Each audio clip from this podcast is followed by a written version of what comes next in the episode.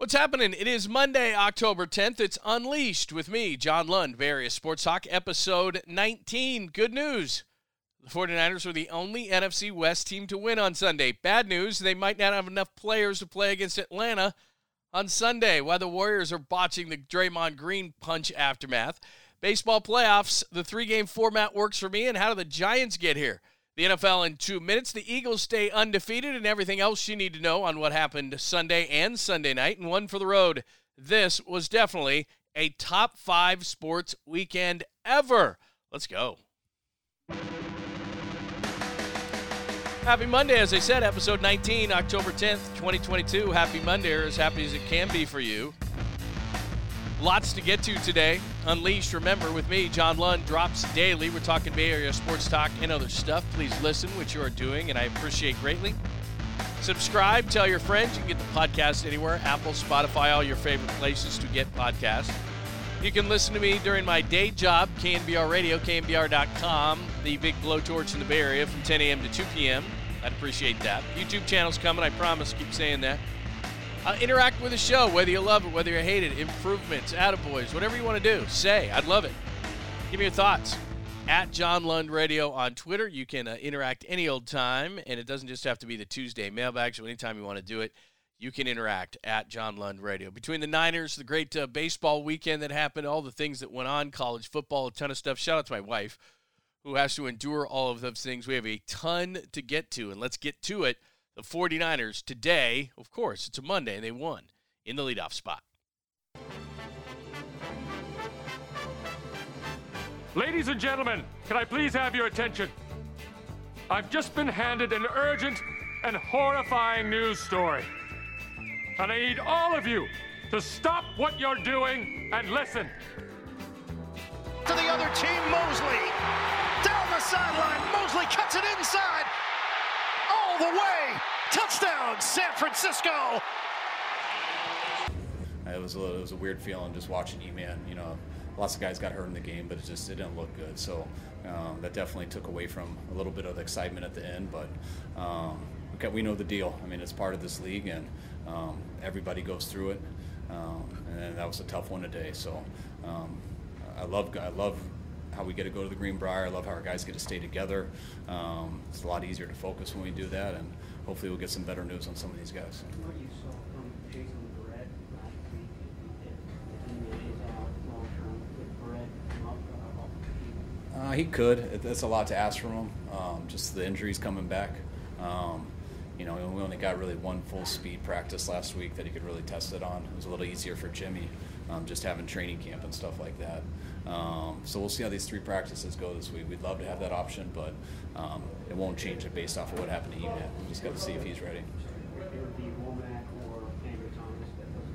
Um, yeah, yeah, any any of them. All right, people hate it when you focus on injuries after a win because you want to be euphoric, you want to feel good. But today was a really bad injury day. So here's what I'll do. For those who want to hear about the game, the defensive line without Nick Bosa injury, which I'll get into in a second, had six sacks. That's 13 in two weeks. Jeff Wilson Jr. rushed for 120 yards, and the line did not have Trent Williams. They're starting to come around. Jimmy was sacked a few times, but overall, the 49ers scored 30 points. They came into the game averaging 17.8. That is good, and they're up over to 24.6 points per game. Good.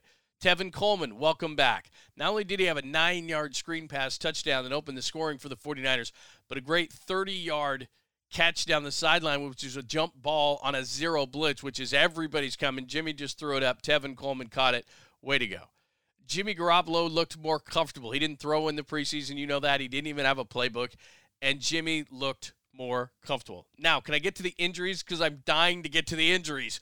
Kyle Shanahan, you just heard there, talked about the injuries and the defensive backs. I played the audio from the Emmanuel Moseley pick six. And Emmanuel Moseley, over the last couple of years, has been really solid at corner. But for some reason, and I don't know if it was Charvarius Ward on the other side and him playing better because Ward was on the other side for some reason, he just had been. And so defensively, the 49ers didn't have any weaknesses coming into this game. He looked at the defensive line, and even without Arik Armstead and Javon Kinlaw, the only thing really they were down is depth. They just they've played great. Kevin Givens has been really, really good. They've moved Menahue in there at times. Uh, Akeem Spence was a guy they, they took off the practice squad. They were fine inside, and still, even without Azeez Al-Shaair, the linebackers, Fred Warner's been darting through, and Dre Greenlaw putting up huge tackle numbers, and you're feeling great. And Jimmy Ward comes back, and I'll get to the, that injury in a second. But it had really been the corners over the last couple of years that hadn't taken the next step. That the front seven's always been really good for the 49ers, but it was the corners that were making this defense from a good defense to an extremely great defense to a defense that could be the best 49ers defense of all time to a defense that could challenge for some of the best of all times. But as it's been for the last number of years, the 49ers have another injury. So you heard Kyle Shanahan there say that he felt bad for Emmanuel Moseley, who got the pick six and is from Greensboro, North Carolina, and grew up a Panthers fan. So it was a special day for him, and he had tons of friends and family in the crowd. And at the end of the game, and it looked nasty. I thought it was maybe just a another dreaded high ankle sprain, which the 49ers have had a few, but it turns out, and we'll find out for sure today, that Emmanuel Moseley has a torn ACL. And again, I'm no doctor, and I don't even claim to be a doctor, but I do know this, having done this for many, many years. On the field, they can just feel for a looseness in the in the knee and they're at about 90% when they feel that of being a torn ACL. So the fear is that it's a torn ACL. So there's probably a 90% chance that it's a torn ACL for Emmanuel Moseley. Now, what that does, and I'm not trying to focus on the injuries, but this is the biggest one to me, is that you heard him talk about on a question from, I believe, Matt Barrows from The Athletic, where he was asked about Jason Verrett because they have so much depth on this defense that people have been able to step up pretty much this entire time. Tashaun Gipson has stepped in for who I think is their best defensive back, Jimmy Ward. I'll get to his injury in a second, as I said now, twice. Uh, but Emmanuel Moseley is a guy that is going to be really tough to replace. So do you put Deommodore Lenoir out there, who's been really effective in the slot? You don't really want to move him out there. Uh, Samuel Womack was the star of the preseason, but you see that all the time in the preseason, and he's a rookie, and he's got to make a jump from Toledo to the NFL, and – he's going to get targeted, and there's a lot of good quarterbacks coming up. After you have Atlanta on the road, it's our friend Patrick Mahomes and Tom Brady and Matthew Stafford again, and on and on and on, and Justin Herbert. So if you've got a rookie out there, it's it's going to be like, oh, really, that guy? And you couldn't do that with Emmanuel Moseley. Or, as you heard Barrows ask, could it be Jason Verrett, who was a top corner when healthy, but he's just not healthy very much, and he tore his ACL – in week one in 2021 against the Lions. So, what is that, 21 games ago?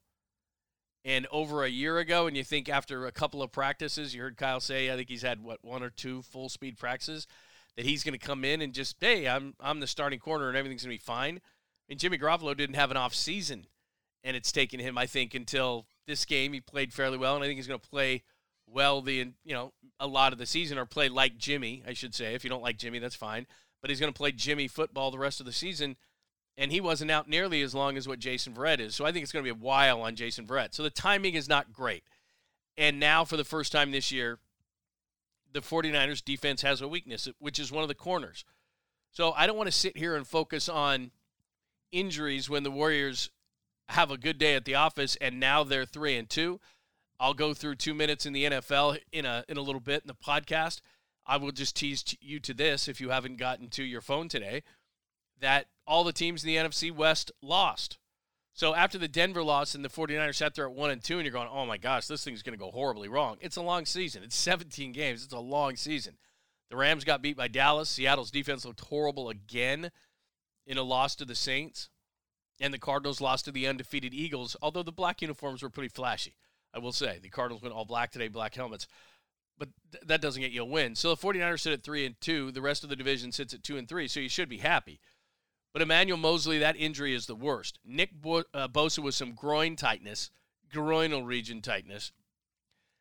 I think that if it had been a playoff game that he plays, but it's early on in the season, he's the best pass rusher in the league, and you don't want to lose Nick Bosa. Now, you lose Nick Bosa and you lose Emmanuel Moseley.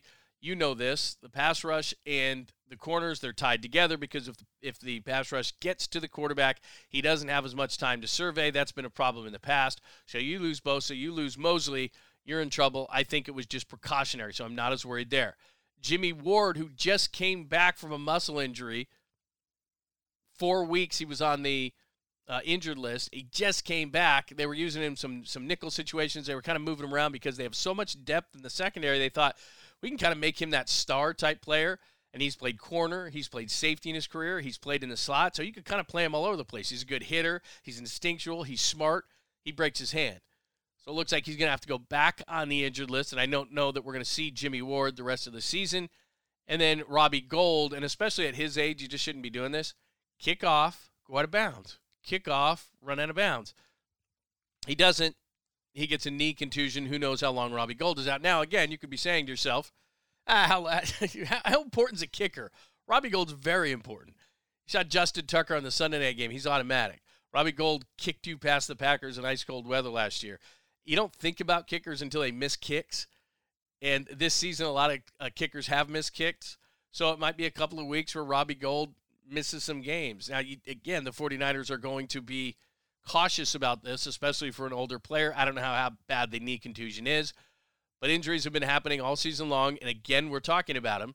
So the worst one, Emmanuel Moseley, possible torn ACL.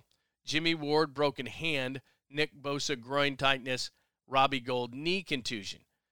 You look at this team defensively and the injuries, three of the four starting defensive linemen right now are injured. Bosa, Armstead, Kinlaw. Samson Ebukam is the only starter left. Linebacker, next level. Azeez Al-Shaair, he's out for a while. Defensive backs, Jimmy Ward, Emmanuel Moseley, two guys out for a while. So defensively, the, the job that they're doing is beyond amazing, but how much longer can it hold up? And then offensively, Trent Williams, Trey Lance, Elijah Mitchell. So your left tackle, your quarterback, and your best running back. It's amazing how far they've gone. And you can say, because this is an old adage in sports, and sometimes it's true and sometimes it's not, next man up, next man up. Look, there's a reason why these guys are getting paid the way they are. There's a reason why there's certain guys are starters and other guys aren't. We're looking at, let me do quick math here. If I hold the cover there. Uh, we're looking at about 10, 12 players, and these are some of your top guys. And that's what the NFL is. It's the difference between this sport and the other sports. You're going to get injured it's just a matter of how much are your hopes dashed? How much is your team compromised based on the players that get injured, how long they're injured, at what point of the season they get injured? Some of these guys are going to come back. But Jimmy Ward, for example, you were feeling good. Okay, we're going to get some guys back in the secondary. We are so deep back there. Boom, broken hand in the in the uh, first half. Emmanuel Moseley. We don't have any weaknesses defensively. Oop, you're you're you're weak at corner now, and you're probably going to either have to throw a rookie out there or a second year guy out there. Trent Williams, how many weeks is he going to be out? Now, the offensive line, I got to give it credit today. They weren't horrible. But Trent Williams, you're going to miss him. That's just the way it is. And Elijah Mitchell's your top running back. Give Jeff Wilson a ton of uh, credit. 120 yards today, ran hard, ran like you want a 49ers running back to run north and south. But you got to get Elijah Mitchell back, I think, because he's got more of a, a home run hitter mentality. I love Elijah Mitchell. I would love them to be the one two punch because the way that Jeff Wilson's having to run, and this is just Kyle Shanahan running backs, he's going to get hurt at some point. As far as the schedule is concerned, dealing with his injuries, Falcons this weekend, no problem. They're fine. Uh, the Chiefs after that, problem, especially at corner. The, at the Rams after that, problem, especially at corner with Stafford. The Chargers at home, problem. Justin Herbert. Cardinals, they don't look great right now, but he but Kyler Murray always gives the 49ers trouble. Saints after that, Dolphins after that, then Bucks, Brady.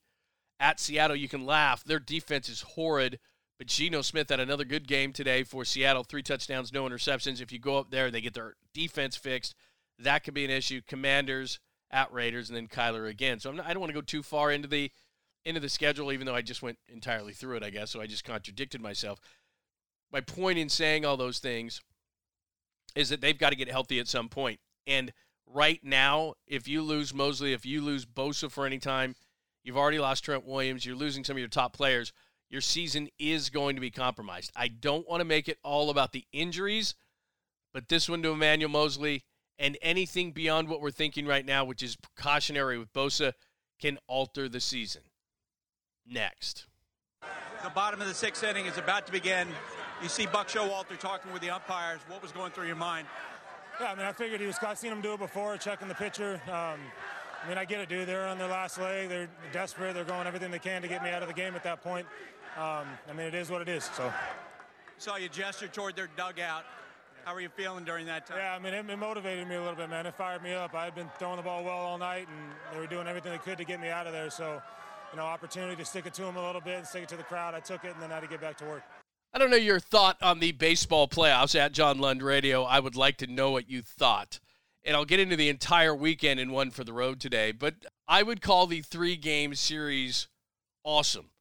The single game feels like a little short, even though you're trying to create a seven game, a seventh game in the playoffs right away. I totally understand that, but you play 162 and then you get one game and you're done. Three, I guess, it's a series. That's how many games you play in a series.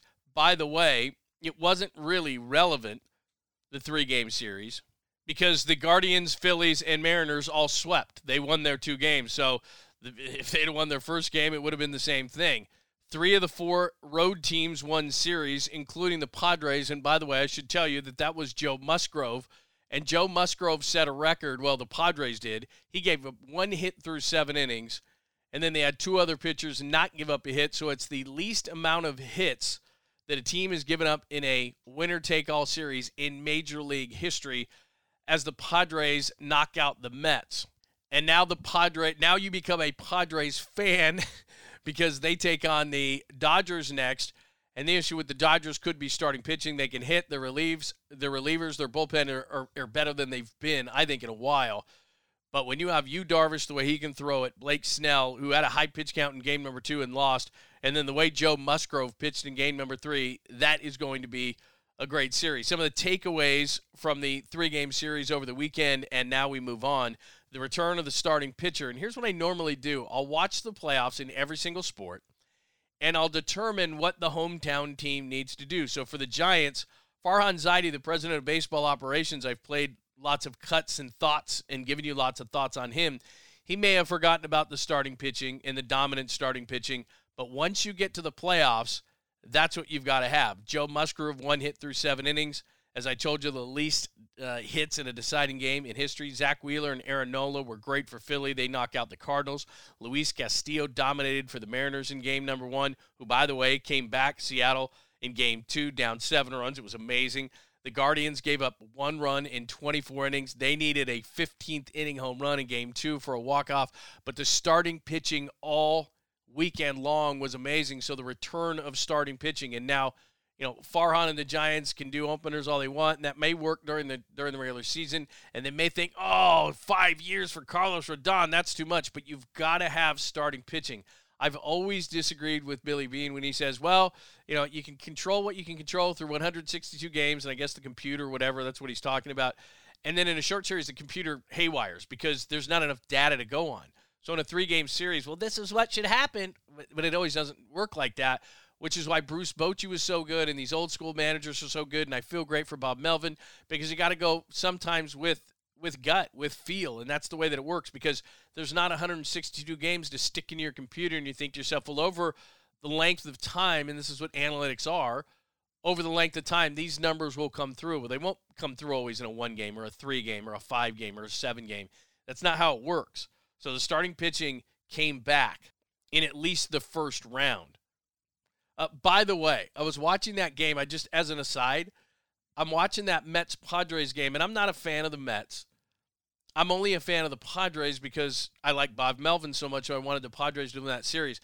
But have you ever gone to a game, and it's worse in the playoffs because I've gone to these playoff games like this, and you want to cheer for your team, and they just give you nothing. I mean, that's I'm watching the Mets crowd. and I'm thinking they got one hit.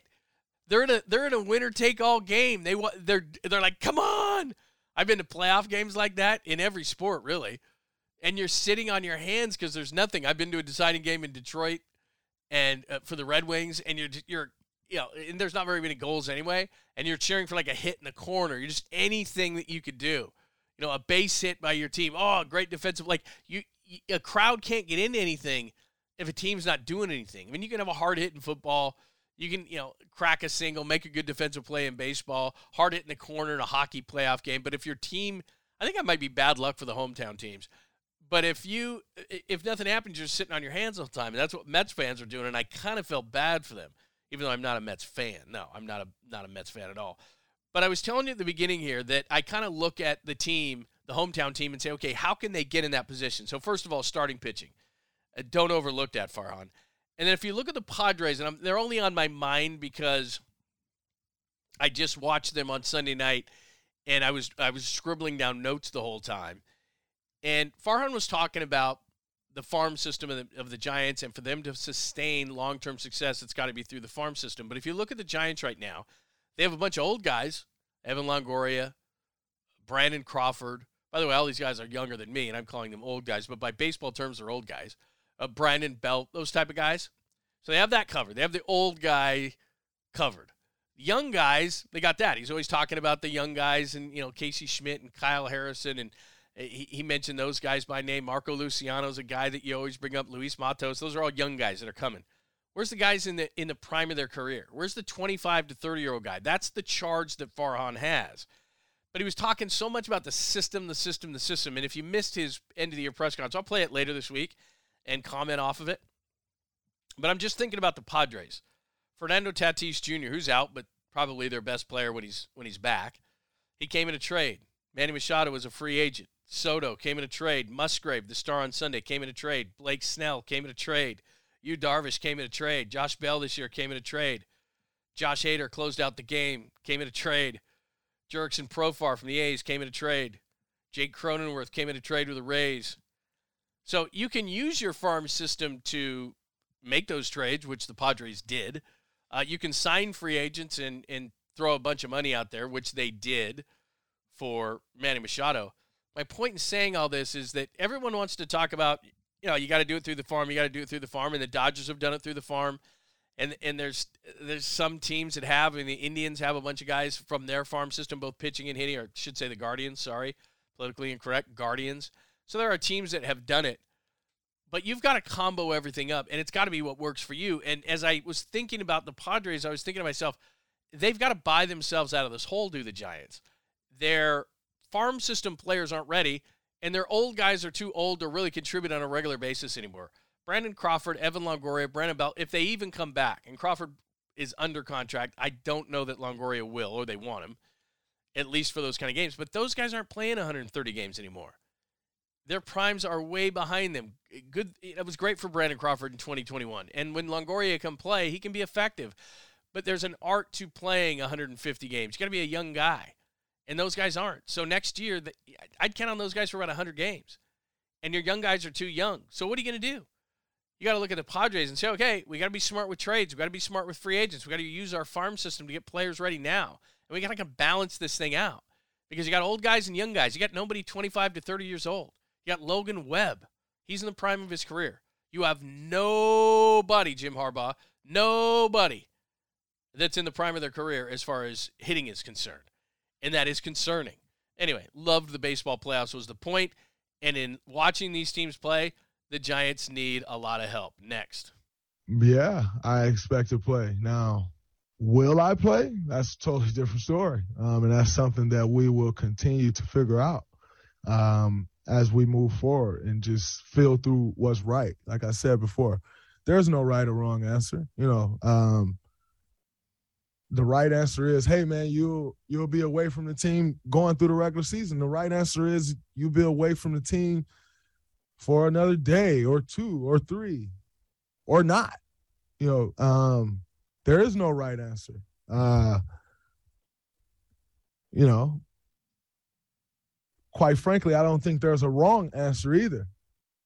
Um, but what the answer is what the answer is is to feel our way through this. Um, that's what this ultimately boils down to. And so, uh, do I expect to play? I hope to play. You know, um, real day as far as games go and things counting that matters on our mission and goal to repeat. So yeah, I hope to, and and yes, I do expect to, but in saying that, that's not something that's been decided. That's not something that's certain. That's something that we'll continue to work through over the days to come. And that, of course, is Draymond Green. And on Saturday, he was answering questions at a press conference instead of returning to the team as he was originally supposed to do, because the video came out of him viciously punching Jordan Poole. And look, I've said this. I'm not Teddy Atlas. I'm not a boxing expert, but I, I think that's a pretty vicious punch. I would call it that. I'm not doing it for sensationalistic purposes. I think that's a pretty vicious punch. And so they, the Warriors, kept him away from the team a little bit longer. because the news cycle moves fast. Maybe something will do somebody will do something more stupid. Maybe the Nets will continue to do something stupid. Maybe Kyrie will talk about flat Earth. I don't know. Let's just buy ourselves a little bit to- a little bit of time. So he'll have a press conference. Uh, we'll talk about who leaked this tape, and we're really going to get him. And then you stay away, and we'll we'll see what could happen, and then we'll kumbaya, and then it'll be opening day, and and then we're going to say we're only going to talk about basketball. I mean, it, I'm no PR person, but it sounds like that is the direction that the Warriors are going to go and try to divert this thing to, hey, whoever leaked this thing, that's the real person that's in trouble here. Well, that person was probably low on the pecking order, took fifty or hundred thousand dollars. It's not going to be really hard to figure out. And they're going to find that person. But back to Draymond Green, and the thing that concerns me as this continues to to progress, not concerns me that I'm intrigued by, is what is going to be the punishment here. And if the goal is, and I think it is, if the goal is to make it so that Draymond Green doesn't do this again, what are they going to do? Well, what they've started to do is let's keep him away from the team. Let's not have him play preseason games. Well, I think Draymond Green's cool with that because Draymond Green a lot of the times doesn't want to play in the regular season. Wake him up play at playoff time. That's when he gets into shape. That's when he feels like playing. That's when he's at his best. So taking Draymond Green away from preseason games is not going to motivate him to not act like this. What else you got? Well, we can find him. All right. Well, this is a guy that has already signed $100 million contracts, an $82 million contract, has endorsement deals, works for TNT. I don't know what he has in his bank.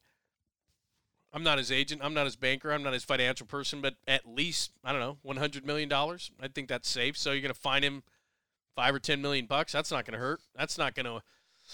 That's not going to motivate him not to do it again and not act like an idiot. What else you got? You out of ideas? You think this is just going to get swept under the rug and people are going to forget about it? Now, a lot of people, let, let me stop for just a second and say, if you think I'm going overboard on this, that's fine. I've been doing this a long time, and you don't just punch somebody in the face. There's no explanation. Some people think it's money. Some people think he's popping off. Steph Curry, Steve Kerr, Bob Myers have come out and said that Jordan Poole has been a, a, a perfect teammate, so it's not that. And I really don't care what the explanation is. Uh, some people, oh, well, Jordan pushed him. Well, he was right in his face. What was he going to do? You can't punch a teammate like that. So I, I do think this will rear its head at some point. We have seen Kevin Durant leave the organization because he just didn't like being treated the way that Draymond Green treated him. And you may say that Jordan Poole doesn't have the, have the type of panache that a Kevin Durant has, and, and Kevin Durant's been a, around a long time, and you're right. But Jordan Poole is, in some way, shape, or form, the future of the organization. He is going to get his money.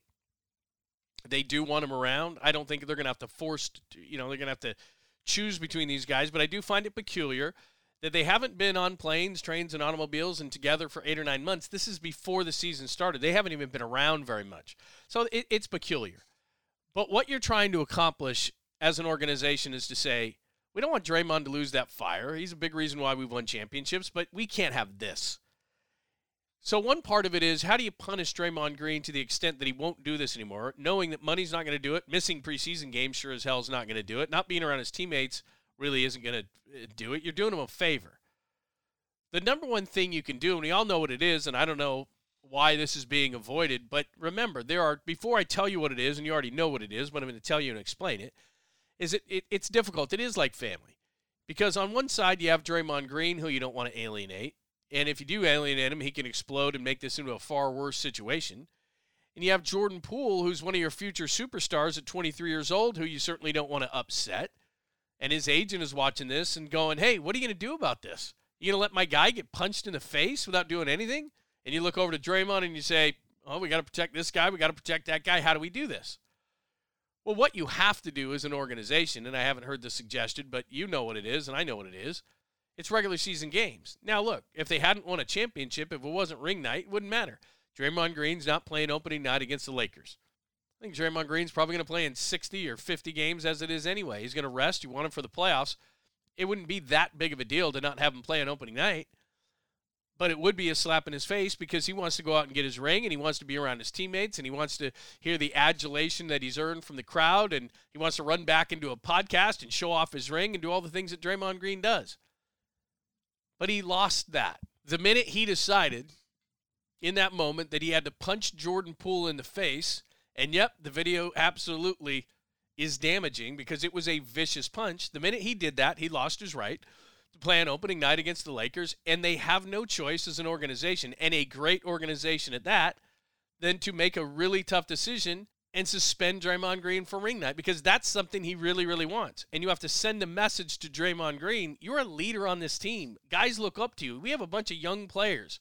Oh, he, he punched him in the face, but we were getting rings, so he played. You give him the ring, you say thank you very much, but you can't be out there on ring night, man. You lost your right. You can't punch your teammate. You can't punch. Not only can you not punch your teammate, you can't punch the teammate who's a guy we're going to give a bunch of money to, and you're a leader on this team. I'm sorry, but this is this is opening night. We have to suspend you for a night, and you have lost your right to play on that night. It's awkward. It's weird. The other thing I would say about the organization is get him around the team now. The awkwardness, you don't want the awkwardness going into the season. Having him home, having him not around the team, having him not play in preseason games, I don't understand that. In fact, if I was going to play, if me personally, if I was going to play him in a preseason game, I'd play him in a preseason game where he had to play with the guys who weren't going to make the team. Like you're not no no no no no starters. What are you doing? No, you're going out with the guys. You know nobody wants to play in the fourth quarter. That's part of your punishment. You can play in the fourth quarter. You're going to play in the fourth quarter. You're going to play with guys who are not going to make the team. Everybody else is laughing it up and sitting in sweats and, and having a, you know, having some water and relaxing. You'll be playing at that point too. And then we'll give you a ring. You earned a ring. There's no question about it. You're a major part of why we won that ring, but you can't be out there on opening night. That was that's the Laker game. That's opening night. We're not going to wait until we play. I'm not looking at the schedule, but you know, Denver on a Thursday night doesn't hold the same gravitas that playing against the Lakers holds. Playing against the Lakers, opening night, everybody gets rings. We're really happy that you got us help us get that ring. You can't punch a teammate. That's the most damaging thing you can do to him right now. So let's bring this back to family. As a parent, what do you do? You find out what is most important to your child and you say, We're taking this away from you right now. This is the equivalent of taking a phone away from a teenager for a week. Not my phone! Anything but my phone! That's what Draymond Green's thinking right now. Anything but opening night in my ring. I've got to play. Now, are you risking something? Absolutely. He could snap on you, could go crazy, but what you're hoping is by this punishment because there is nothing even close to the equivalent of this of not having him out with his teammates, not getting his ring with his teammates, not playing an opening night on TNT where he works and having him away from the team. Have him with the team now. Get the awkwardness out. Have him play with the guys who aren't going to play, who aren't going to make the team. He should be on there. You should be working this out. He should be around. That's not the that's not the play. The play is you can't play on opening night. You lost your right to play on opening night. You deserve the ring. Here's the ring but you're not going to be there on opening night. You can't punch a guy in the face on this team. There's a bunch of young players who are influential on this team. You can't do that. You're a leader, you're a mentor. You can't go around punching guys in the face. This is a big deal. And the big deal is not the leak, although that's not great. And the big deal is not why.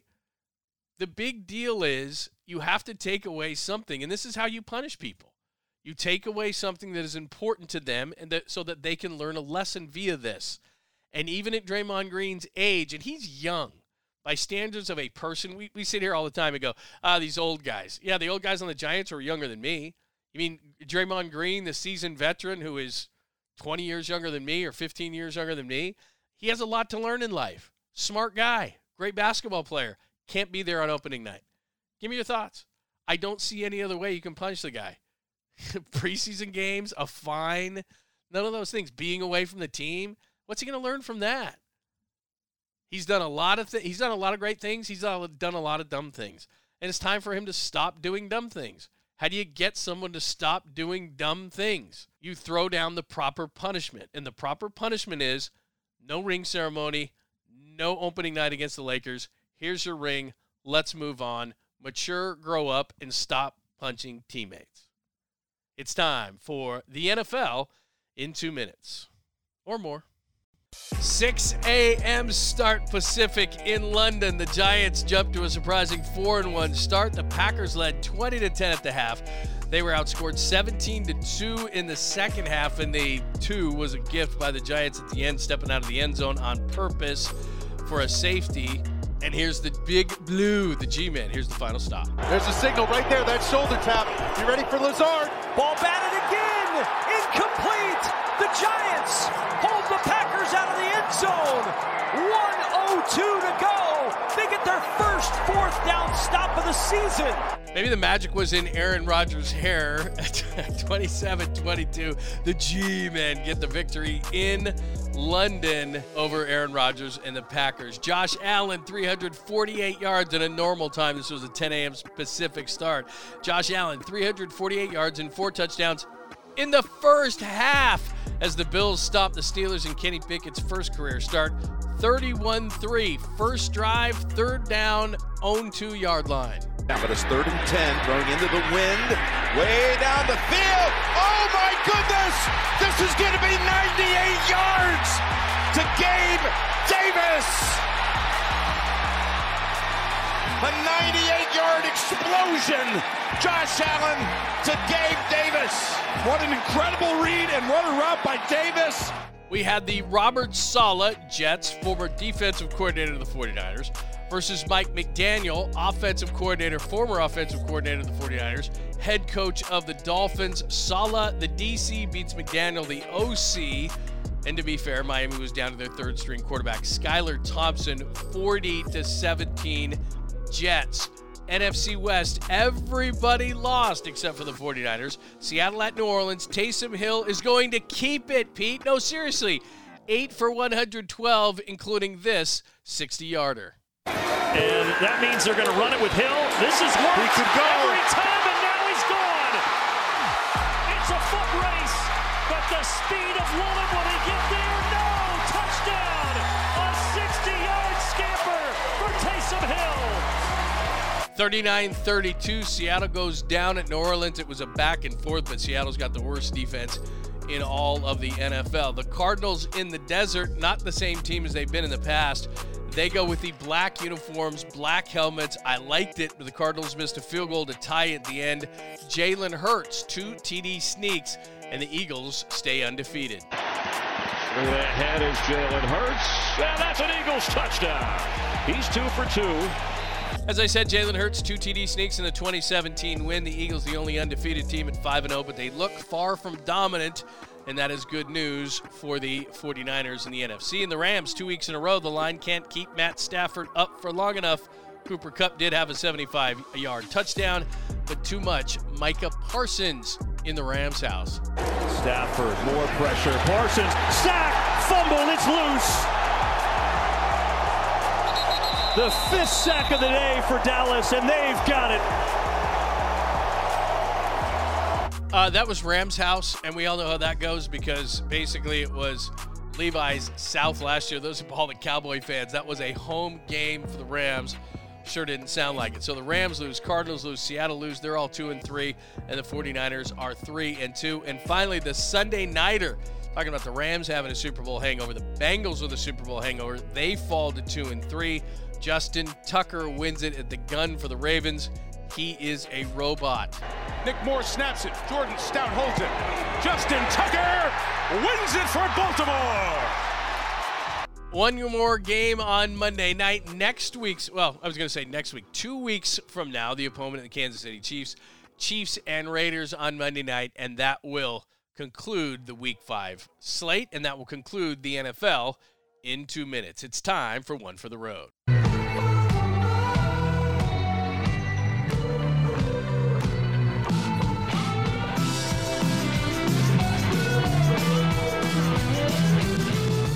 I don't know about you. We eh, we've had this conversation a ton of times on sports radio, which is what is the best sports weekend of them all, and and and I'm bad at this game because it's always the one that is the most recent. I have recency bias, but Friday night you had Major League Baseball playoffs, and I watched them all as my wife looked along and said, "Aren't we going to do anything tonight?" And I said, "Well, there's playoffs on," and then I said, "Wait a minute," and then she went to sleep, and I watched a bunch of playoffs. Saturday morning, you had college game day, which is a regular for me as I'm uh, breaking out the coffee. Then college football, watched a bunch of different games from A&M and Bama being a little bit closer than you thought. Uh, Tennessee is back. They blew out LSU. Utah lost to undefeated UCLA. Washington State hung with USC, but offensively, USC is back. I don't know about the defense, uh, if it'll be good enough uh, to make a playoff run. Ohio State looked legit in blowing out Michigan State and Harbaugh's boys at Michigan rolled Indiana. So I watched a ton of stuff. In between, I watched more baseball playoffs. I watched the Mariners come back from seven down. I watched Yadier Molina, his last at bat, in St. Louis. Maybe Albert Pujols last at bat in St. Louis as well as the Phillies swept them uh, two nothing in that series in St. Louis. Standing ovation for both guys. Uh, Yadi, the game could have actually ended, but he got a hit. Then he got pinch run for, came out, and then they show him in the dugout after the Phillies had closed the thing out. I got up at 6 a.m. on Sunday morning because I had pre and post game and halftime for the 49ers. I wanted to watch Giants and Packers, and the Giants came back as I detailed a little bit earlier. I did the pregame show with the 49ers, had like three TVs and a couple of iPads going. So I watched the morning games, then I watched the 49ers with an eye on the Cowboys and the Rams and the Cardinals and the Eagles. And then after the post game show, and I was kind of eye on that, and, and of course doing the post game, watch the Padres eliminate the Mets, and then Justin Tucker kicked the Ravens over the Bengals at the Horn.